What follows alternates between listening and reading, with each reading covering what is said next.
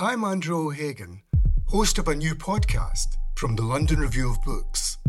It's about the bloodiest and most controversial event of the Falklands War the sinking of the General Belgrano. Margaret Thatcher was accused of a war crime.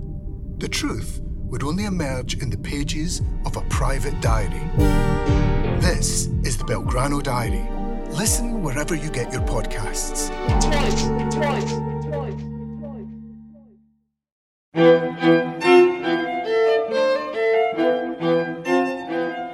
Listening to a London Review of Books podcast. When I was growing up in the 20th century, revolution seemed significant. At school, the Russian Revolution was everyone's favourite subject, but it was less theoretical for me than for most. My parents had ended up in England because of it.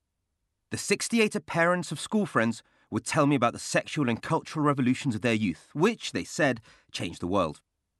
I was 12 in 1989 when we all watched the Berlin Wall fall on live TV it seemed like the Russian Revolution in the 1960s rolled into one. The people taking power from elites while celebrating the subversive effect of U2.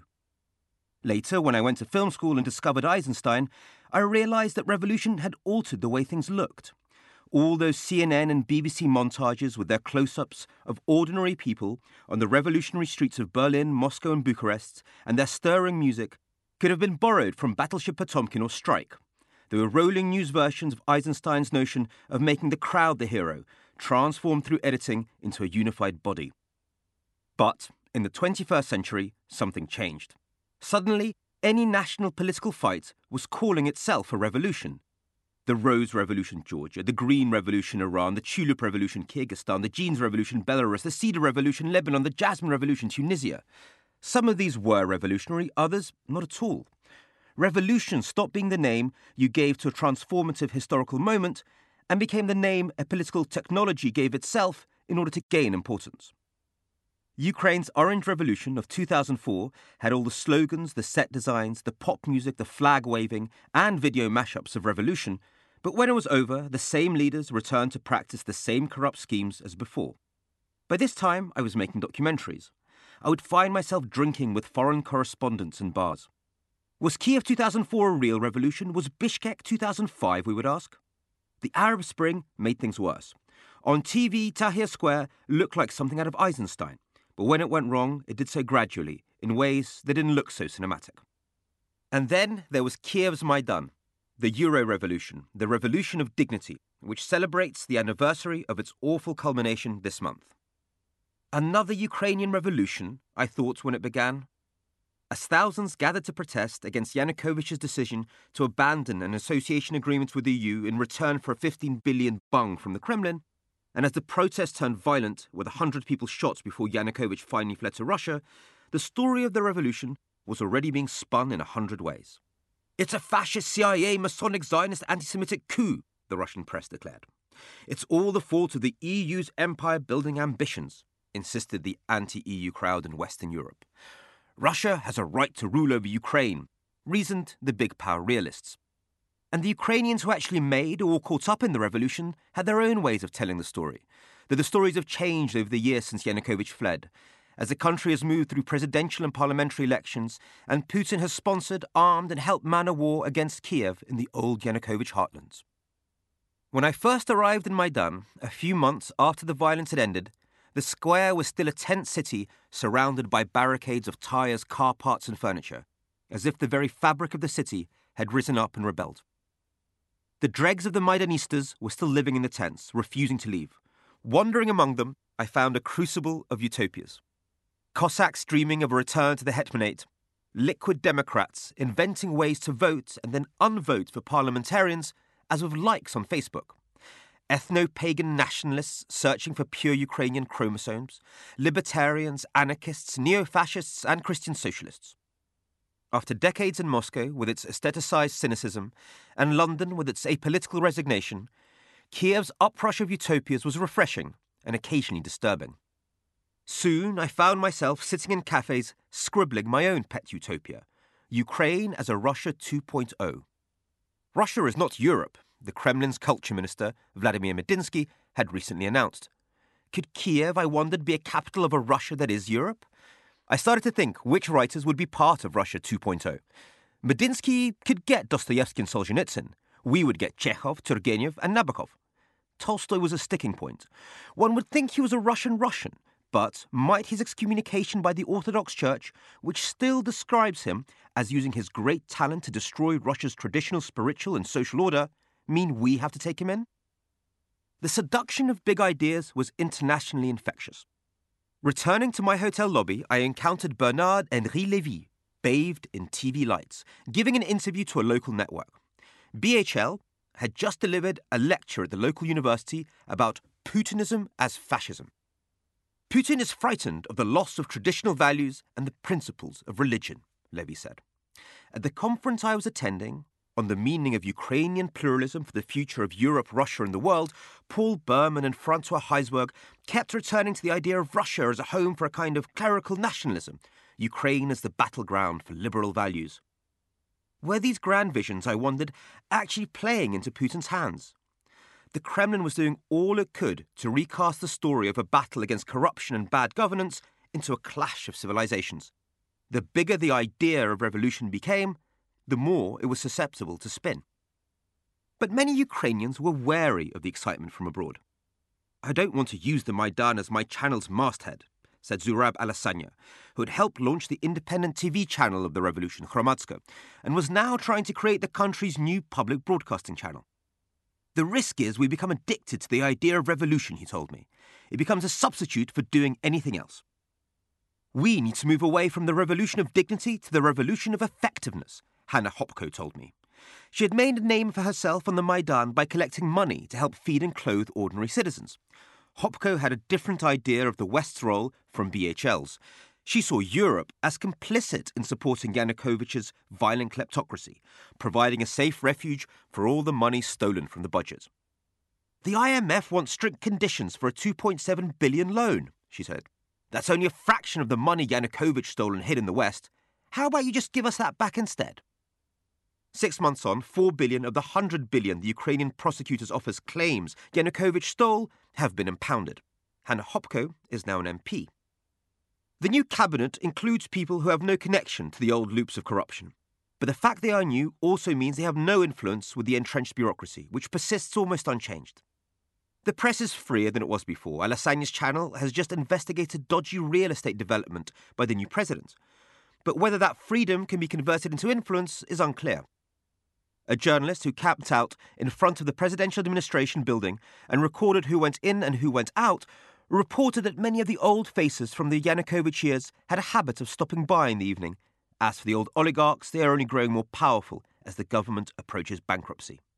In the 2015 Heritage Index of Economic Freedom, Ukraine has sunk seven places and is now bottom of the European table. The government has neglected those who are suffering from the consequences of the war in the far east of the country, on both sides of the line. Bombing civilians in rebel held areas and cutting them off from whatever welfare might provide has put paid to any residual loyalty to Kiev. Meanwhile, the hungry and wounded on the Ukrainian side are largely ignored. But as the old state clings on, a sort of parallel civil society government has been self organizing, it feeds and equips the army, provides legal and social services to internally displaced refugees, brings medical aid to those who are stuck in war zones both on the Ukrainian and the rebel held side. For all the bad news, there appears to be some sort of social miracle taking place. We've had our February revolution, we're still to have our October revolution, a magazine editor I met joked. There is talk of a third Maidan, but even serious political analysts are wondering whether the next one would be orchestrated by Moscow. Having calculated that they can't suppress the Ukrainian talent for revolution, Moscow might instead try to control the next Maidan from within. And it's in Moscow that the main counter narrative to the revolution has been developed. There are many geopolitical dividends Putin might hope to draw by sponsoring, arming, and manning the rebellion against Kiev in East Ukraine, but there is an important narrative trick the Kremlin is trying to pull off too. Revolution is meant to equal chaos and war, framed not merely as pointless, but as downright bad.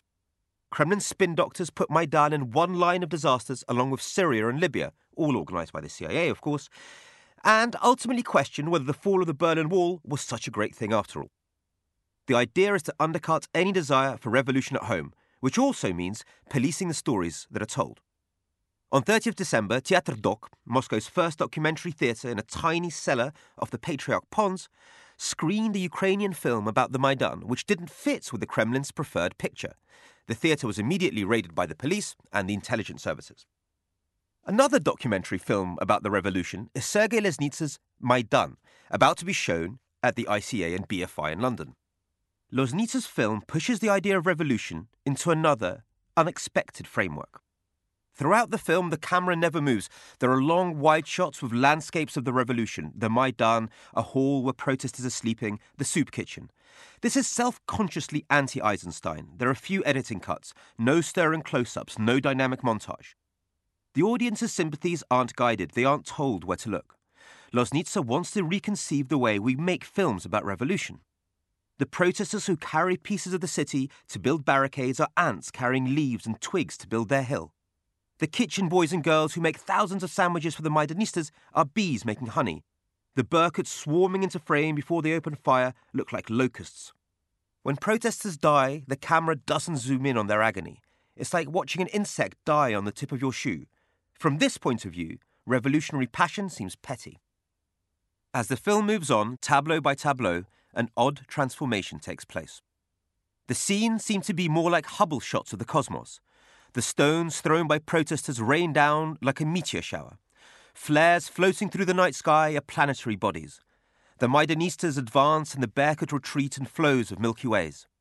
Loznitsa cuts between a long shot of fire and a long shot of snow, a story of the elements. This is revolution in the sense not of forcible overthrow of government, but of the revolution of planets around stars. And it makes the Maidan feel more significant rather than smaller, an event with its own astronomy and epic of outer space, the question of whether revolution is important or the sacrifice worth it falls away. How can you be for or against the Milky Way? The question is only, what will your place in it be? When, in the final shot, Loznitsa comes back to the human, as protesters pray at night for the dead, he pulls off the feat of putting the cosmic into the personal. Even as the bodies of the dead are carried through the crowd, there is no sentiment, one mourner scratches his nose, another cries, a third stares. They're still small and silly, but part of an epic. Recently, at yet another conference, I was asked whether, given that I was born in Kiev, I should be introduced as Russian or Ukrainian. In my many hyphenated identities, I had never thought of myself as Ukrainian. I was nine months old when my family emigrated from Kiev. I knew real Ukrainians and recognized their complicated search for nationhood, but it was never my search. My parents speak Russian. They brought me up on Russian literature. I'd always been the Russian at my London schools. But the Maidan gave words new meanings. The term Banderovets in honor of Stepan Bandera, associated previously with anti Semitism, the slaughter of Poles, the Ukrainian far right, and independence from Russia, was now embraced by Russian speaking Kiev Jews who see Poland as a political model and who took to calling themselves Yid Banderovtsy. Khokhol, the pejorative name for Ukrainians, was now used with pride.